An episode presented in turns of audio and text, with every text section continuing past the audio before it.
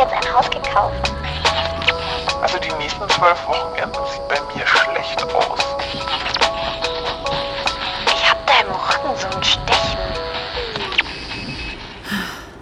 Sind wir endlich da? Ja.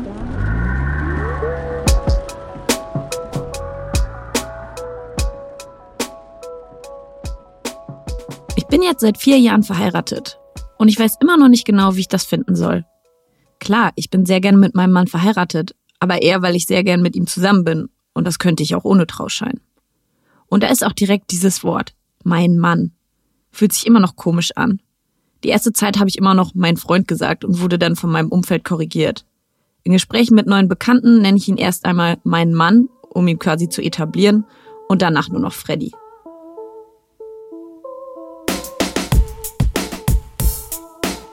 Es kommt ziemlich oft vor, dass jemand überrascht ist, dass ich verheiratet bin. Ich bin zwar 31, scheine aber doch eher dem Alter entsprechend auszusehen, wie ich mich immer noch fühle, also so um die 25. Und ich muss zugeben, ich bin auch jedes Mal erstaunt, wenn jemand erzählt, dass er oder sie verheiratet ist. Oder wenn jemand Kinder hat. Erster Impuls ist immer, oh, krass. Bis mir dann im nächsten Moment einfällt, dass wir keine Teenies und Schwangerschaften kein Dorfskandal mehr sind. Bescheuert, dass es mir nach vier Jahren immer noch unangenehm ist, mein Mann zu sagen. Zu meiner Verteidigung sage ich direkt danach immer, wir haben nur wegen der Party geheiratet.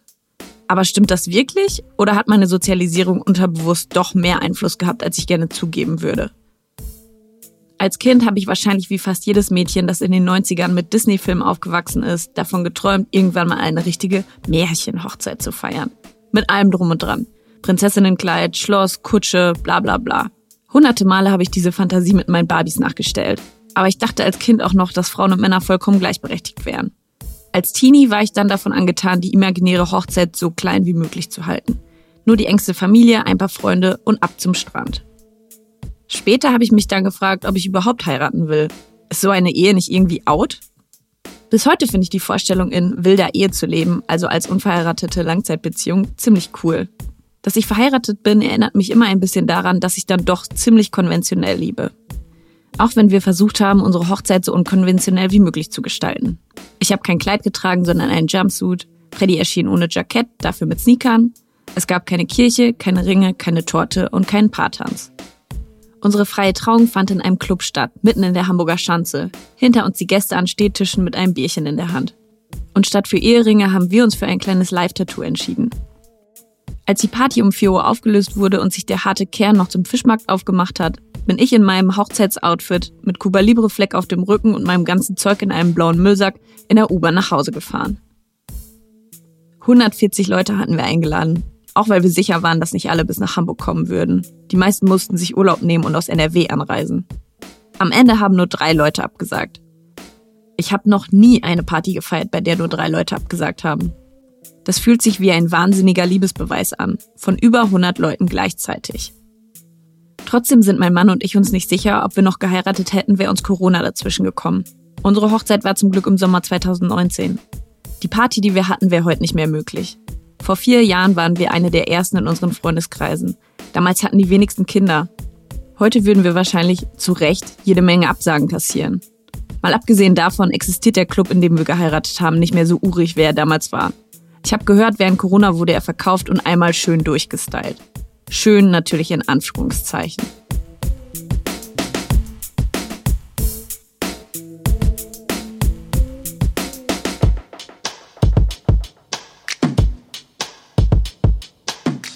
Ich habe es im Podcast schon öfter mal angesprochen. Nach einer Hochzeit fühlt man sich nicht viel anders. Ja, man fühlt sich erstmal, als wäre die Beziehung auf einem neuen Level. Aber das ist wahrscheinlich auch einfach ein bisschen Placebo-Effekt. Freddy und ich hatten unsere Namen beide behalten, deswegen hatte sich diesbezüglich auch nichts geändert. Zwei Jahre später hat Freddy mir dann zu Weihnachten geschenkt, dass er meinen Namen annimmt. Ich habe geweint. Ich wollte das nämlich in meiner Familie zur Tradition machen. Mein Vater hat damals Anfang der 90er den Namen meiner Mutter angenommen. Deswegen dachte ich als Kind, es sei ganz normal, dass man den cooleren Nachnamen nimmt. Bis ich in die Schule kam und mich MitschülerInnen gefragt haben, ob mein Papa seine Familie hasst. Und auch 2023 ist es eine Rarität, dass eine Frau nicht einfach ihren Namen abgibt. Es heißt ja auch Mädchenname und nicht Jungenname, ne? Aber ich muss auch sagen, es fühlt sich schön an, denselben Nachnamen zu haben. Das war natürlich nicht der Grund, warum ich heiraten wollte. Aber war es wirklich die Party oder eher der Druck von außen? Als Paar erreicht man ja irgendwann einen Punkt, meistens so nach fünf Jahren, an dem man von allen gefragt wird, wann es denn jetzt endlich soweit ist, das mit dem Heiraten. Wenn die Eltern nach jedem Geburtstag fragen, wo denn der Ring ist. Ich hatte nicht gedacht, dass man sich selbst als emanzipierte Frau ohne dringendes Bedürfnis nach Sesshaftigkeit irgendwann anfängt zu fragen, ja wann denn jetzt eigentlich? Freddy und ich hatten oft übers Heiraten gesprochen, uns ausgemalt, wie wir feiern würden und wen man so einladen könnte. Und dann kam irgendwann der Punkt, an dem ich bei jedem Event die Angst slash Hoffnung hatte, dass es heute passieren könnte. Die Frage aller Fragen. Angst, weil ich nicht wusste, ob ich den Antrag wirklich am Geburtstag, an Weihnachten, im Kreis der Familie, in diesem Restaurant bekommen wollte. Ob das wirklich der perfekte Moment ist. Ob ich mich freuen würde. Dazu die gleichzeitige Hoffnung, dass es jetzt endlich passiert. Die anschließende Erleichterungsenttäuschung, wenn es dann doch nur ein ganz normaler Tag war, ist ziemlich verwirrend. Wieso will ich das jetzt plötzlich so dringend? Und dann lagen wir im Sommerurlaub 2017 auf Gran Canaria, angetrunken im Hotelbett, kurz nachdem wir uns wegen irgendeiner Kleinigkeit gestritten hatten. Ich stand den ganzen Urlaub unter Druck, weil ich nicht wusste, ob es jetzt endlich passiert. Und dann habe ich gefragt, wollen wir nicht einfach heiraten?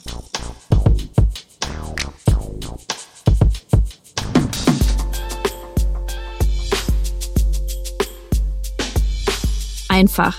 Das hieß für mich in erster Linie, ich brauche keinen Antrag. Und ich will diesen Mann heiraten. Dafür muss er mir nicht mit dem romantischsten Antrag ever seine Liebe beweisen. Ich weiß auch so, dass er mich liebt. Und dann waren wir verlobt. Einfach so. Es fühlte sich fantastisch an. Aber ich fühlte auch sowas wie eine Erleichterung.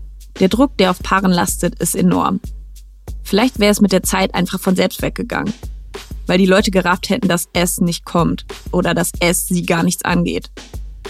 Vielleicht hätten wir nie geheiratet. Vielleicht hätten wir die Hochzeit ein Jahr später geplant und sie hätte wegen Corona dreimal verschoben werden müssen. Wir werden es niemals erfahren. Bereuen tue ich unsere Hochzeit auf keinen Fall. Es war die beste Party meines Lebens. Ich glaube, das Problem ist, es gibt kein Äquivalent dazu, bei dem man keinen Trauschein unterschreiben muss. Zu welchem anderen Event würden fast 140 Leute anreisen? Zu einem 30. auf jeden Fall nicht. Ich habe es probiert.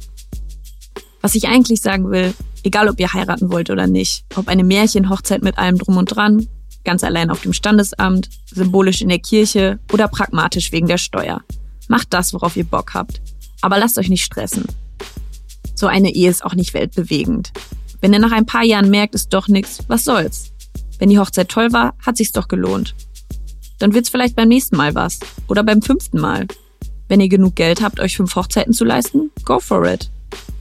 Vielleicht schaffen wir als Gesellschaft ja auch irgendwann, dass Singles und Unverheiratete eine Party schmeißen können, bei der genauso viel Commitment und Motivation am Start ist wie bei einer Hochzeit. Denn ich weiß aus eigener Erfahrung, einen schöneren kollektiven Liebesbeweis gibt es nicht. So, wie ihr gemerkt habt, war die Folge heute länger. Das wünschen sich immer mal wieder welche von euch.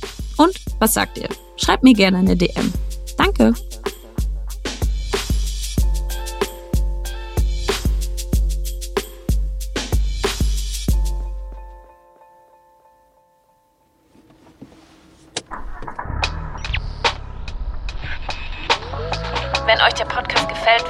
Wahnsinnig über ein Abo oder eine Bewertung freuen. Feedback könnt ihr gerne bei Instagram dalassen. Sind wir endlich da? Alles zusammengeschrieben.